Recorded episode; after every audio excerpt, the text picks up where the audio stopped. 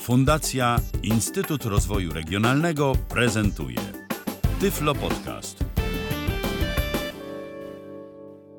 Kolejny deszczowy dzień listopadowy, przynajmniej u mnie, co pewnie będzie gdzieś tam czasem pojawiać się w nagraniu, ale deszcz nie deszcz, podcasta trzeba zrobić, no i tym samym zapraszam na wysłuchanie kolejnego odcinku Tyflo Podcastu ze mną. Ja już wracam do swojej roli dźwiękowca, można powiedzieć, naczelnego i chciałbym dzisiaj troszeczkę opowiedzieć o tym, jak najlepiej jest dobierać głośniki, czym się kierować, jak to wszystko wybierać, i co oznaczają różne y, dane techniczne na tych głośnikach, na ile im wierzyć i tak dalej, i tak dalej. Głośniki, jak każdy sprzęt, są oczywiście dobre i niedobre, są tanie i dobre, są drogie i niedobre, ale Stety bądź niestety generalna zasada mówi, że im droższe, tym lepsze. W związku z powyższym, oprócz ceny jest jeszcze ileś parametrów, które no, decydują o tym, czy ten głośnik jest wart tego, żebyśmy go zakupili, albo nie.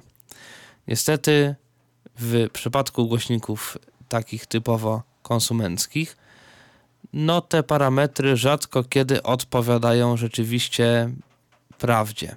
I często jest tak, że konstrukcje, które kosztują 2-3 razy więcej, potrafią mieć taką samą bądź gorszą jakość od y, swoich tańszych odpowiedników. Y, czemu tak się dzieje? Jak zwykle. Firma, jak zwykle design bardzo ważny. No i stety bądź niestety fakt, że mało kto tak naprawdę rzeczywiście idzie najpierw do sklepu, słucha tych głośników, przebiera w tych głośnikach i jest na tyle zainteresowany dobrą jakością dźwięku, żeby wybierać z iluś dziesiątków, no w zasadzie jest nawet setek modeli dostępnych na rynku, te swoje jedyne wymarzone w tej cenie. Po prostu idzie się, y, kupuje głośniki i byle to jakoś grało, no to jest ok, no i wiadomo, im większy budżet, tym się na to większą uwagę zwraca.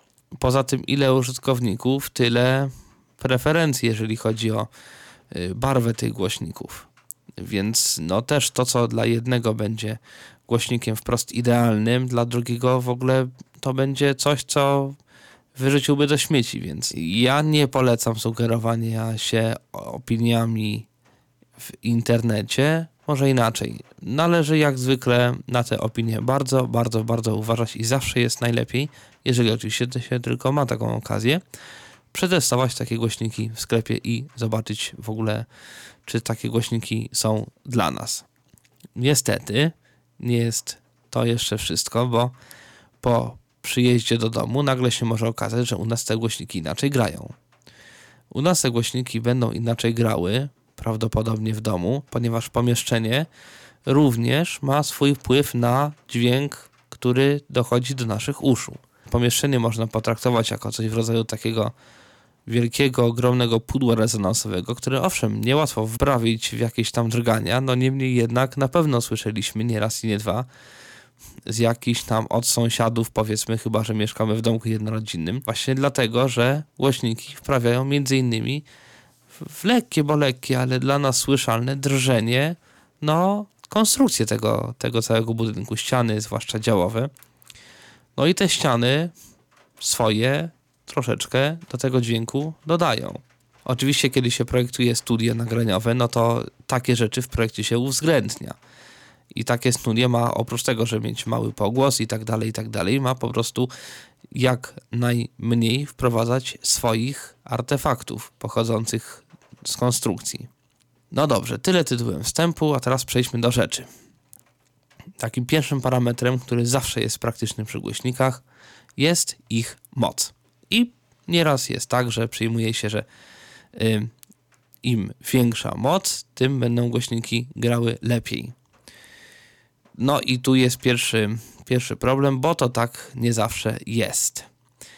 Głośniki studyjne, głośniki odsłuchowe, może jakieś rzeczywiście potężne konstrukcje za jakieś ciężkie dziesiątki tysięcy złotych mogą to mieć inaczej. Ale z reguły głośniki takie do studia to mają 150 W, 100 W, nawet mniej. Y, wszystko dlatego, że i tak w studiu nie słucha się z większymi głośnościami niż te 90 parę decybeli, bo po prostu wtedy zaczyna się problemy ze słuchem. A moc głośników przede wszystkim wpływa na głośność tych głośników. To jest taka rzecz pierwsza. Już więcej ma do powiedzenia, jeżeli chodzi o ich barwę. Parametr, pasmo przenoszenia, który się no też prawie przy każdych głośnikach pojawia. Tylko, że tak naprawdę o paśmie przenoszenia można by gadać naprawdę dużo. Pasmo przenoszenia w głośnikach z reguły podaje się w hercach od do. Mamy dwie częstotliwości jakby graniczne i poza tymi częstotliwościami według producenta te głośniki już nie przenoszą dźwięku, co w zasadzie nigdy nie jest prawdą. Zaraz to zademonstruję zresztą. Mam w tej chwili naszykowany generator częstotliwości, który, no, jak sama nazwa wskazuje, generuje częstotliwości, czyli wytwarza różnego rodzaju dźwięki o zadanej przeze mnie y, wysokości, czyli innymi słowy częstotliwości. I teraz tak, na początku jeszcze chwila teorii.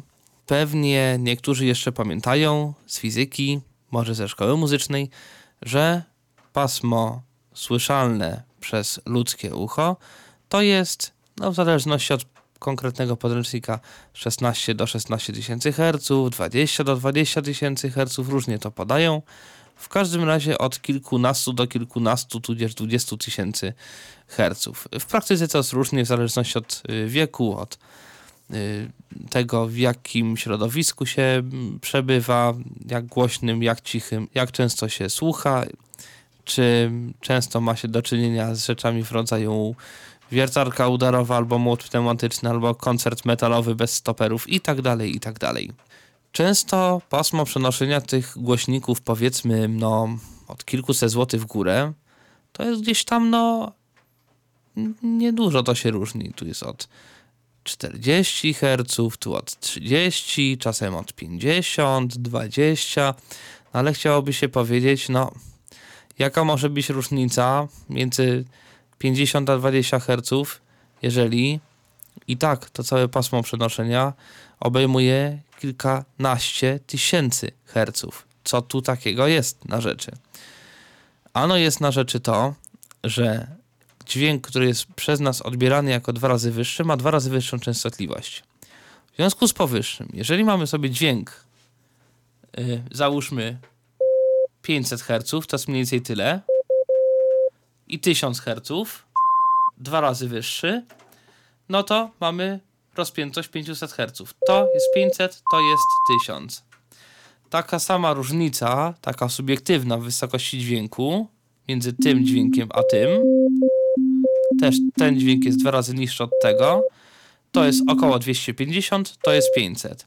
Tak samo dwa razy niższy od tego dźwięk, 125, 250, 60 parę 125 i tak dalej, i tak dalej. Im niższe dźwięki, tym stają się znaczące coraz bardziej poszczególne te herce i kiedy 19900 a 20100 to jest różnica prawie żadna, tak powiedzmy 20 Hz, a 40 Hz to jest dźwięk dwa razy wyższy. W związku z powyższym to ma znaczenie. Druga rzecz. Nigdy z głośnikami nie ma tak, że one nie grają, nie grają, nie grają, nie grają i nagle zaczynają grać. Nawet jeżeli ktoś tego podcasta słucha na laptopie i będę sobie grał te dźwięki coraz niżej,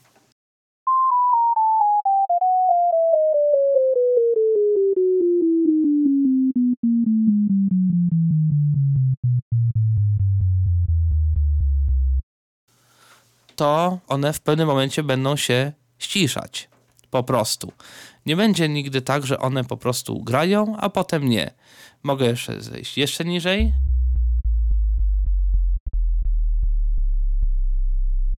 I jeszcze trochę niżej.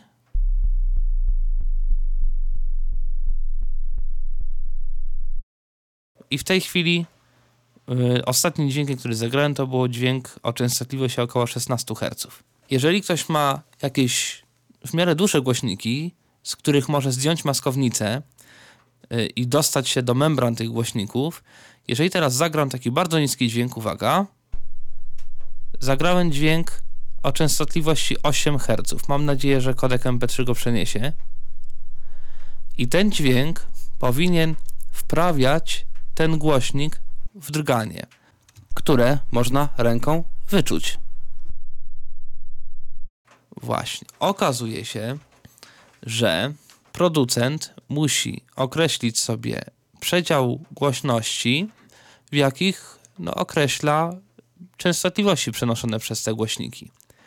I tego nie ma napisanego zazwyczaj w takich y, instrukcjach obsługi, tudzież danych technicznych głośników takich konsumenckich, komputerowych, bo po prostu, y, no, po pierwsze, wyniki mogłyby się okazywać, no, znacznie gorsze dla producenta. To jest rzecz pierwsza.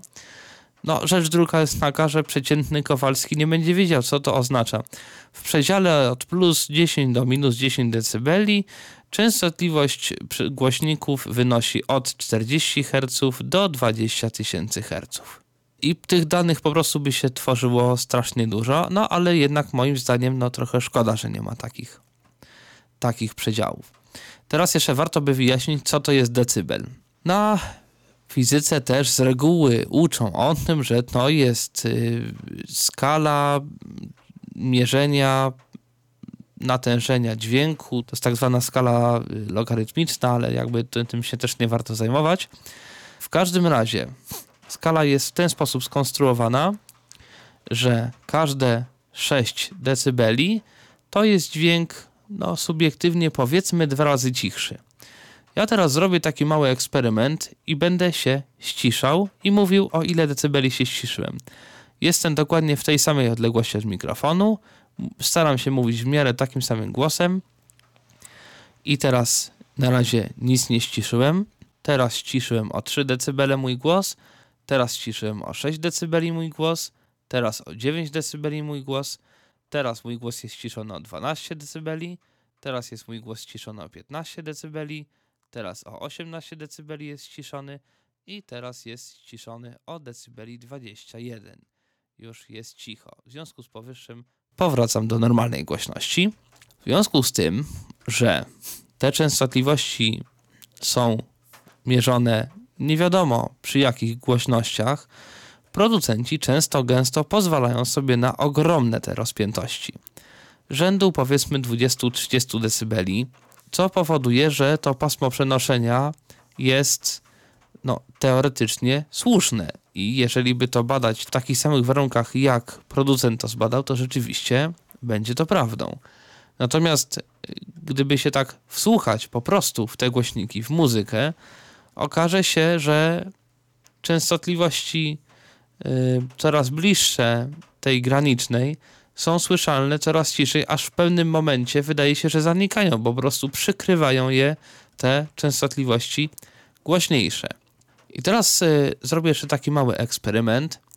Będę y, obniżał dźwięk bardzo płynnie i będę mówił mniej więcej na jakiej częstotliwości się w tej chwili znajdujemy. Zacznę od 100 Hz i będę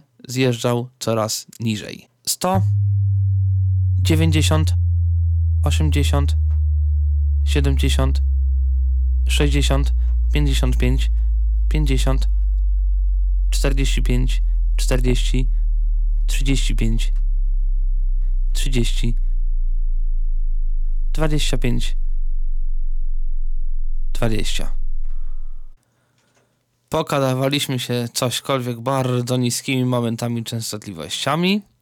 Jeżeli ktoś ma takie głośniki, które mu te wszystkie częstotliwości otworzyły dokładnie z taką samą głośnością, chwała mu, bo to się niezwykle rzadko zdarza. No dobrze. Tak naprawdę ze słuchawkami będzie mniej problemów. Ja mam na przykład y, słuchawki no rzeczywiście dobre za złotych bodajże 600 czy 700. Swego czasu to były słuchawki traktowane jako referencyjne w pewnym sensie, Bayer Dynamic DT770 Pro. I one rzeczywiście do tych 20 Hz spokojnie mi odtwarzają. Nawet niżej mi odtwarzają bez jakichś tam większych problemów. Z głośnikami jest dużo, dużo, dużo, dużo i jeszcze raz dużo gorzej. I na przykład moje głośniki, które mam, kosztowały ponad dwa razy tyle co słuchawki, to według specyfikacji producenta mają pasmo przenoszenia w zakresie 10 dB do 38 Hz. Mam jeszcze drugie głośniki, które według specyfikacji producenta mają z kolei bez podanego tego poziomu głośności przetwarzanie do 60 bodajże herców. Więc sprawdźmy, jak te moje głośniki sobie z tym poradzą i czy rzeczywiście no, te 60 Hz będzie słyszalne yy, na takiej samej głośności jak reszta i niżej będzie tylko gorzej, czy tam będą jakieś falowania, zafalowania i tak dalej, i tak dalej. Teraz w tej części podcasta, gdzie ja pokazuję te głośniki swoje, najlepiej będzie słuchać na jak najlepszym sprzęcie, przy czym no dedykowane by były raczej słuchawki, chyba że ktoś ma naprawdę, naprawdę dobre yy, głośniki. Tak więc yy, zapraszam w takim razie do wysłuchania tego wszystkiego na dwóch parach moich głośników, również z moim tym samym komentarzem i zobaczymy, czy te częstotliwości będą się tak samo zachowywały, jak w tym przykładzie referencyjnym. 100, 90, 80, 70, 60, 55, 50, 45, 40, 35, 30, 25, 20. 100, 90, 80, 70, 60, 55, 50, 45, 40, 35, 30, 25, 20. Pierwszymi głośnikami były głośniki studyjne Alessisa, drugimi były te y, komputerowe Microlab B77 za złotych bodajże 250, 270 i to są najlepsze w tej cenie głośniki, jakie udało mi się znaleźć. No, rzeczywiście grają całkiem nieźle, przynajmniej jeżeli chodzi o bas. Oczywiście on nie jest taki ładny jak w tych y, Alessisach. Tutaj widać, że na przykład w tych y, najniższych częstotliwościach y, odzywały się takie, jakby było słychać te niższe częstotliwości teoretycznie, ale z takim jeszcze jakby, z takimi dodatkowymi jakby dźwiękami, dodatkowymi, jak to się mówi, harmonicznymi. Po prostu chodzi o to, że ten głośnik niedokładnie je odtwarzał. On tam jakieś tam przekłamania drobne robił. One oczywiście też stały w różnych miejscach, dlatego ten dźwięk był różny. Natomiast jeżeli odtworzę muzykę przez jedne i drugie głośniki, te różnice wyjdą jeszcze lepsze, bo teraz to są jakieś tam testy laboratoryjne, jakieś takie wyosobnione bardzo częstotliwości, no ale tak naprawdę nikt nie słucha w takim użytkowaniu codziennym takich właśnie częstotliwości, tylko po prostu muzyki. I teraz y, puszczę przez oba te zestawy taki mały miksik muzyki różnej oraz mowy. Przy okazji było słychać na mojej mowie taki, takie studnienie i to zdudnienie niestety wynika właśnie z pomieszczenia. Gdybym był w bardziej zaadaptowanym pomieszczeniu pod słuchanie, to dudnienie byłoby znacznie mniejsze, albo by go w ogóle nie było. No niestety mieszkam w pokoju, a nie w studiu, więc no, mam warunki jakie mam. No dobrze, ale teraz muzyka. I też najpierw na początku materiał oryginalny, potem głośniki Alesis M1 MK2, a potem Microlab B77.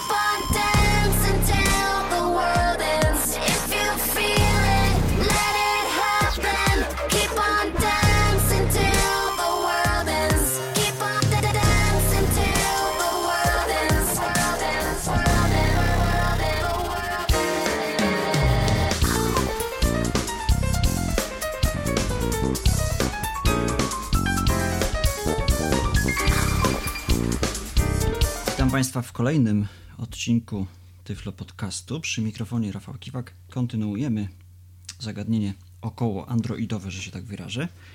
Ostatnio monotematyczny się robi, ale do mych rąk trafiły dwa, mm, myślę, bardzo dobre telefony.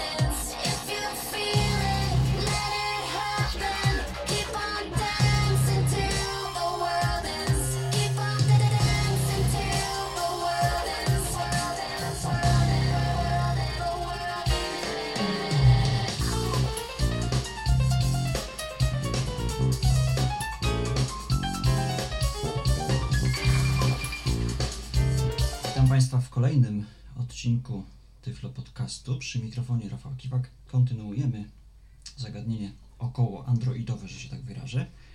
Ostatnio monotematyczny się robi, ale do mych rąk trafiły dwa, mm, myślę, bardzo dobre telefony.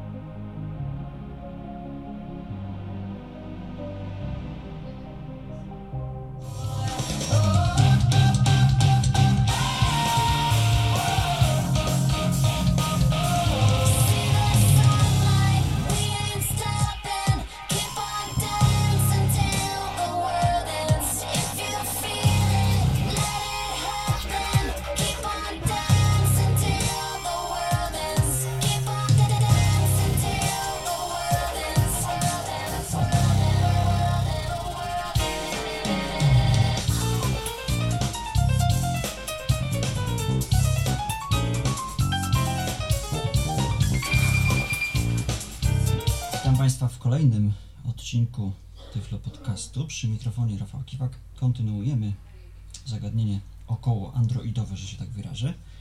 Ostatnio monotematyczne się robi, ale do mych rąk trafiły dwa, mm, myślę, bardzo dobre telefony.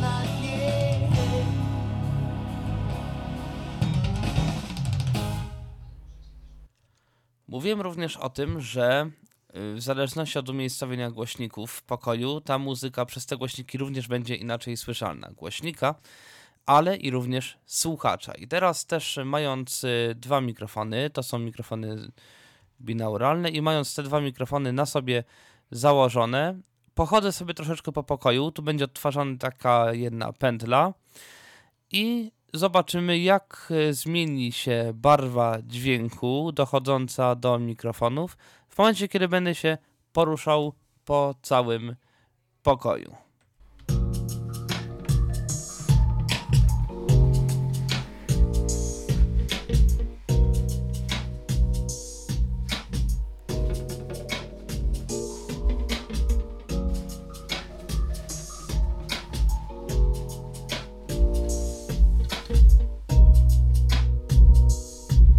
Chwili jestem przy oknie.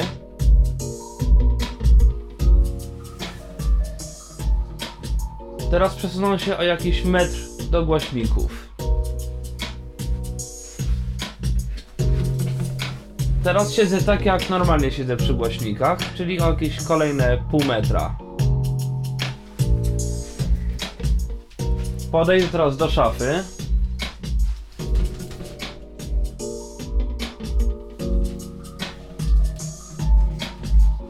Znowu jestem przy szafie, ale pół metra bliżej.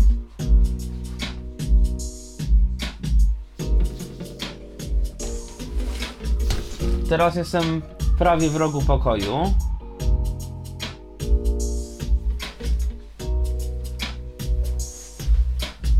Przechodzę do drugiego rogu pokoju. Jestem w drugim rogu pokoju.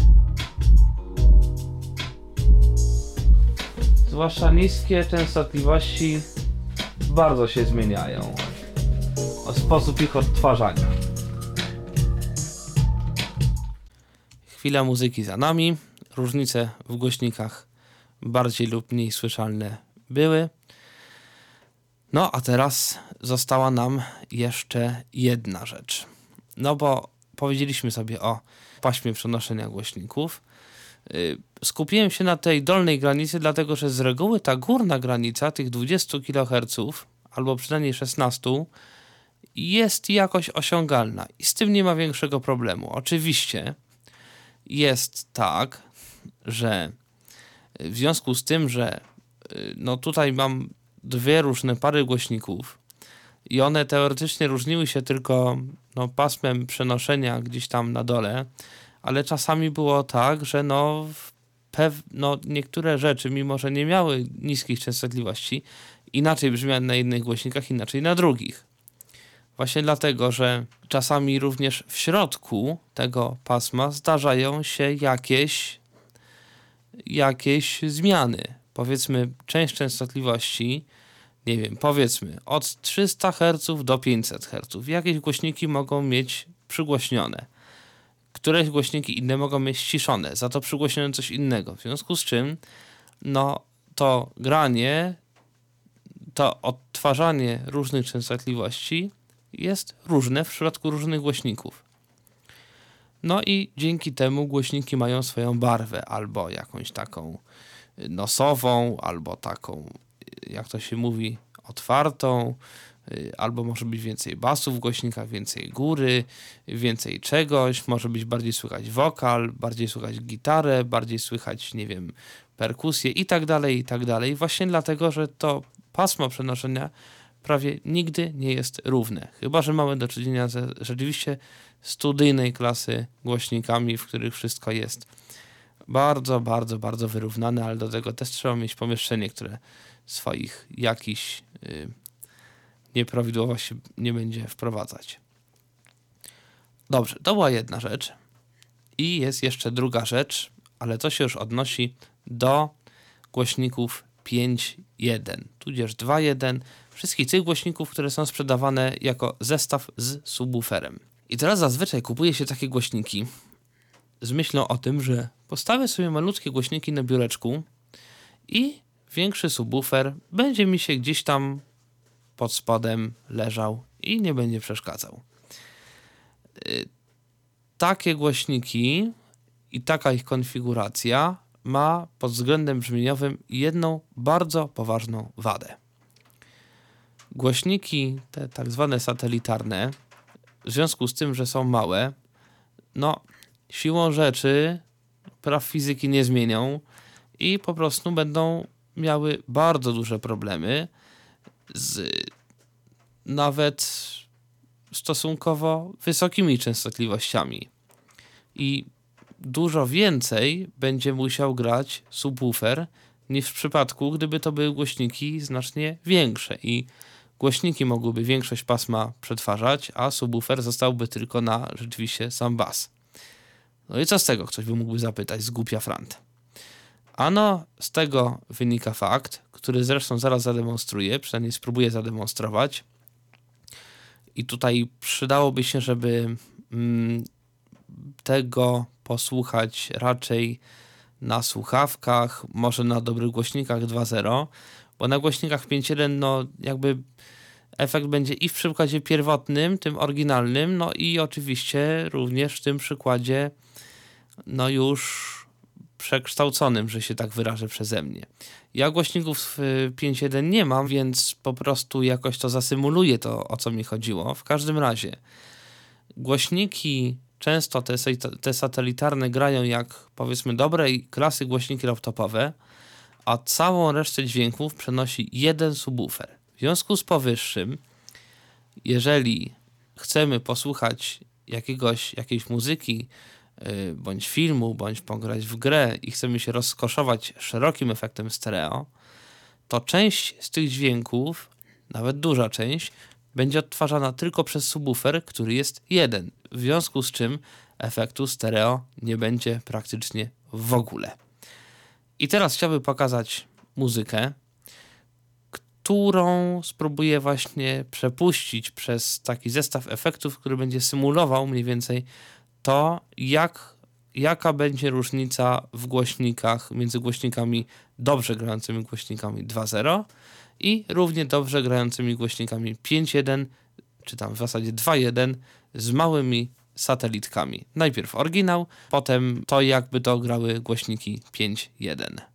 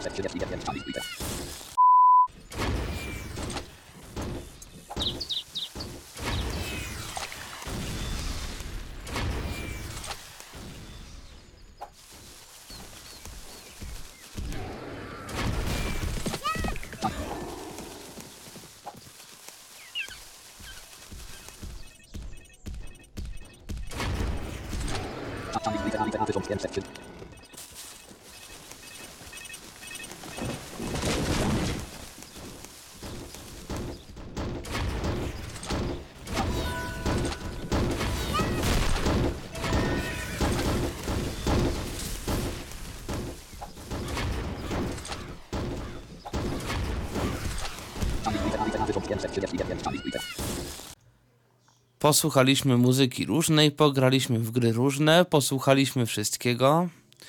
Pora chyba na podsumowanie w związku z powyższym. Podsumowanie w zasadzie mogę powiedzieć tylko tyle. Słuchamy, słuchamy i jeszcze raz słuchamy głośników, jeżeli je kupujemy, bo po prostu każdy ma swoje różne preferencje co do brzmienia.